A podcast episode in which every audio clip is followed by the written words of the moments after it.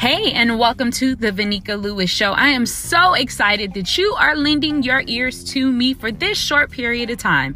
I believe that every day is another day to do life right. And that's exactly what we talk about here on this show. So buckle up your seatbelts and let's get ready to dig into another episode.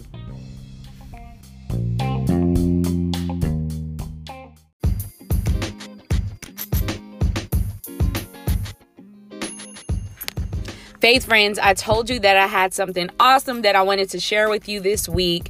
And it's a conversation about marriage. I had the opportunity to speak with some of the women from my church as we walked during our life group on Saturday. And I asked some of the married women what they thought about a couple of things.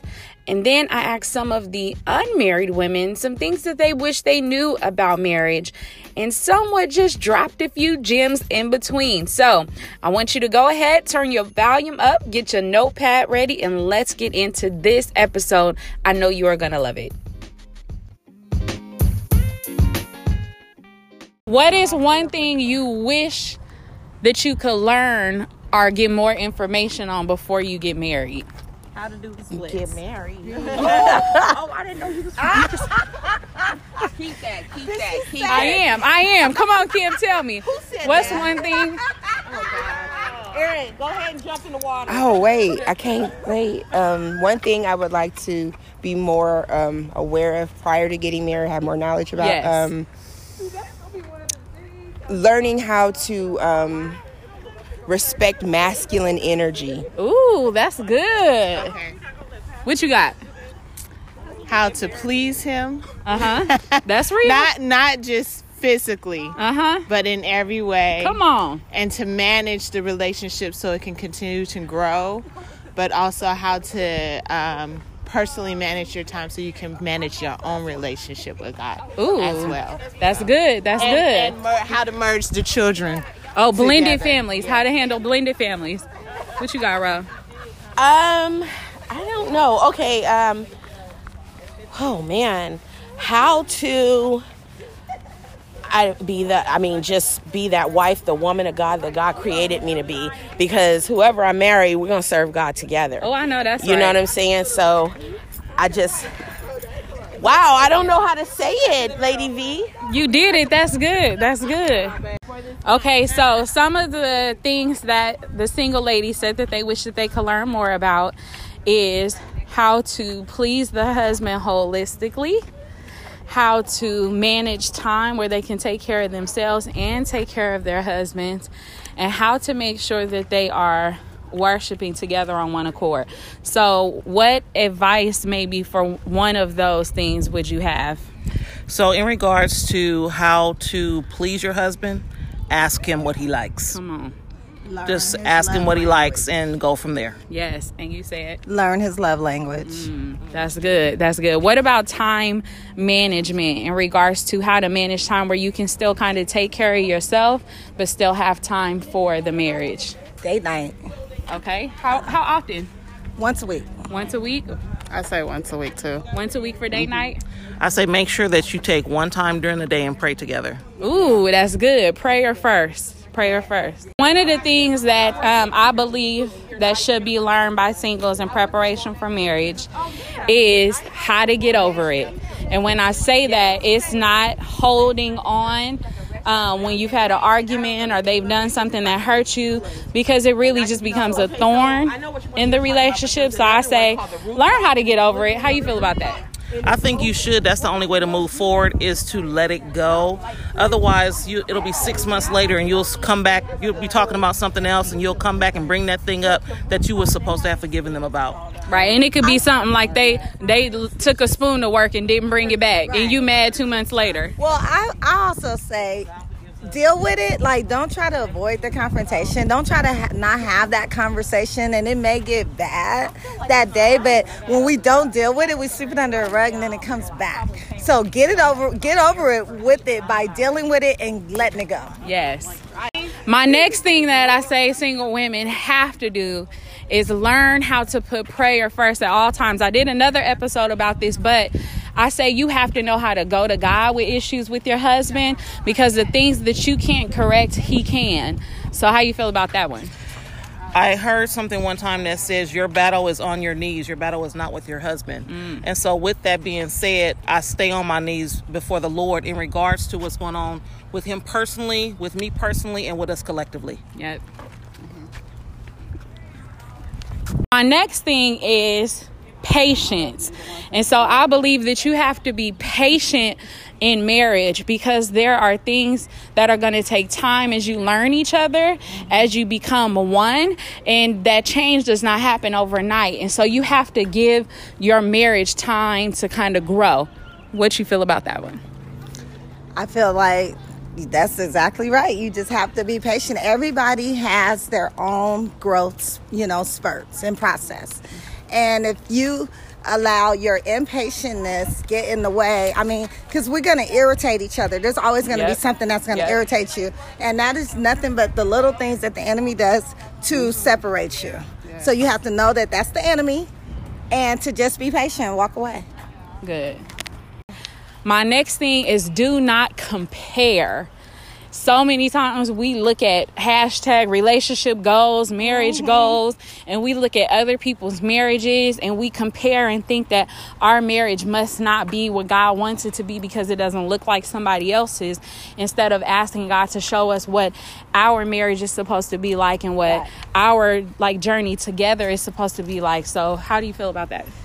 Well, the whole purpose of ma- marriage is to be Christ centered and mission driven. That's right. And everybody has their own, God assigns a purpose to each and uh, in, individually to us. Yep. And then again to the marriage, to the couple.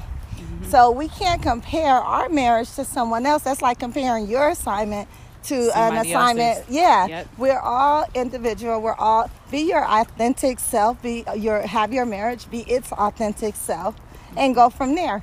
I remember when I said to my husband, "Well, such and such husband does this," and he clowned me. He said, "Well, I can tell you what such and such wife do."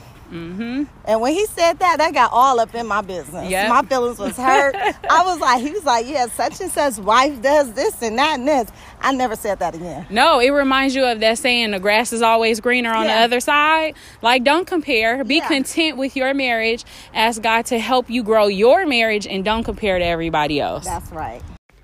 The last thing I want to leave you with, I am addressing solo because my ladies are gone, but I have to put this out there. And it is learning how to put your pride aside. This is very important as it relates to uh, marriage where there is just two single individuals coming together, as well as the blended family. And many of us come into marriage with expectations about how we think it's going to be. And those expectations are established from several different things. It's from maybe books that we have re- read or movies that we have watched. TV shows that we have seen, um, other couples that we have observed, as well as sometimes if you grew up in a, a home with a married couple where your parents were married then you kind of have a preconceived ideology about what you think marriage should look like. Well, guess what? The other person is coming in with their own ideas and thoughts about what they believe marriage should be like. And 99.99% of the time, those ideas are different. And it's not, um, heavy things like faith or sometimes um, finances although that that is a part of it too.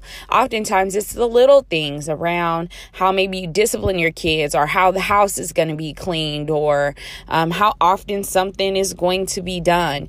And so you have to set your pride aside and recognize that you don't know it all and that your idea about how marriage should be is not necessarily the right way all the time or the best way. And both of you have to be willing to sit down to the table and say, what does our marriage look like? Who has God called us to be? What type of family has God called us to lead? And you have to give and take from both perspectives to come up with this new idea of what your marriage should look like and not again compare. But in order to do that, you have to set your pride aside. This is also, again, really important with blended families because you can come in with a perception of how you want this new person to um, have a relationship with your children, and it may not go that way. You have to step back and allow that person and your child to develop their own relationship and not force something on them that you wanted for them that may not work for them. As long as healthy boundaries are established, you need to allow them to grow their own relationship in their long uh, their own way as long as it's respectful. So, the last thing I want you to take away is to make sure that you set your pride aside in order to have a healthy marriage.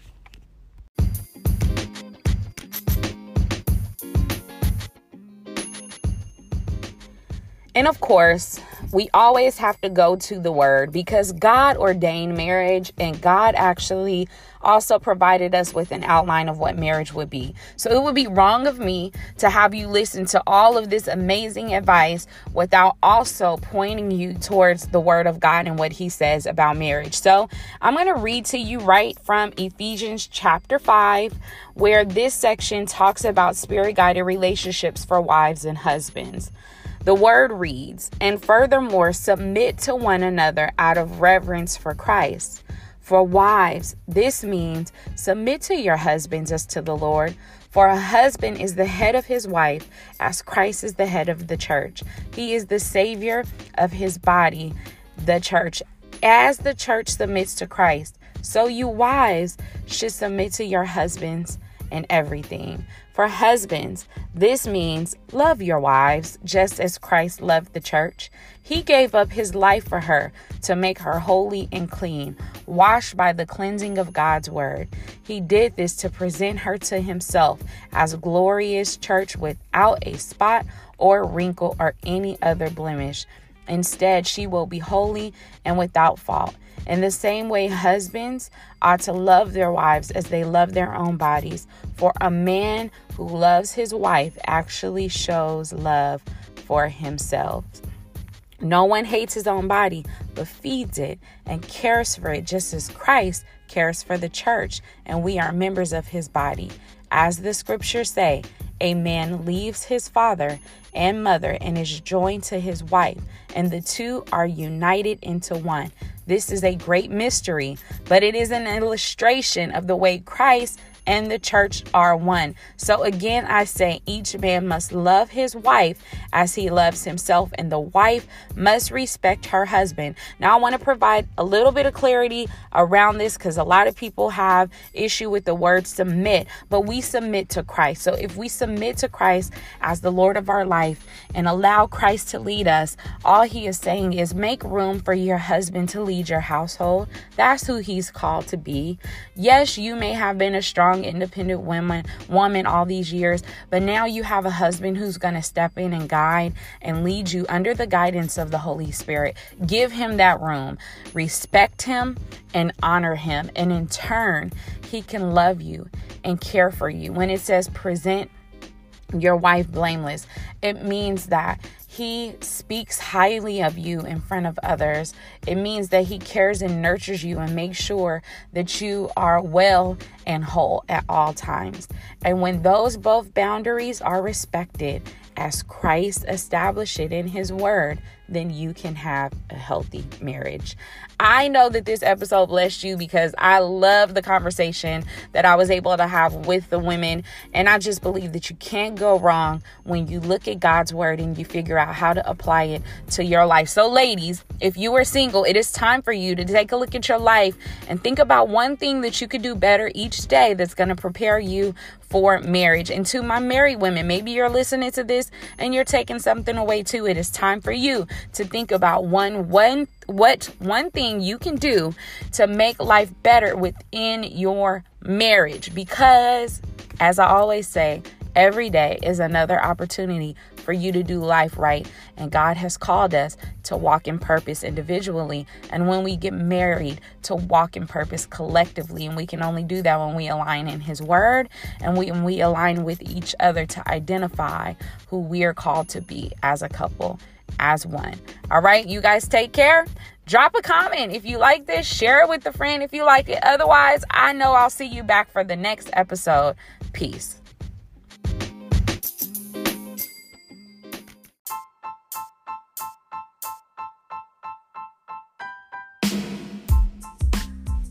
Thank you so much for tuning into this episode. If you want to find out more about who I am, check me out online at www.vanikalewis.com. And if this segment was good to you, it's going to be good to your friends. Make sure you share it with them. Also, make sure you subscribe so that you get access to episodes as soon as they're released. You want to be the first to get the newest releases from the Vanika Lewis Show. I can't wait to continue talking with you about a new day and a new opportunity to do life right. Until next time, take care. Bye.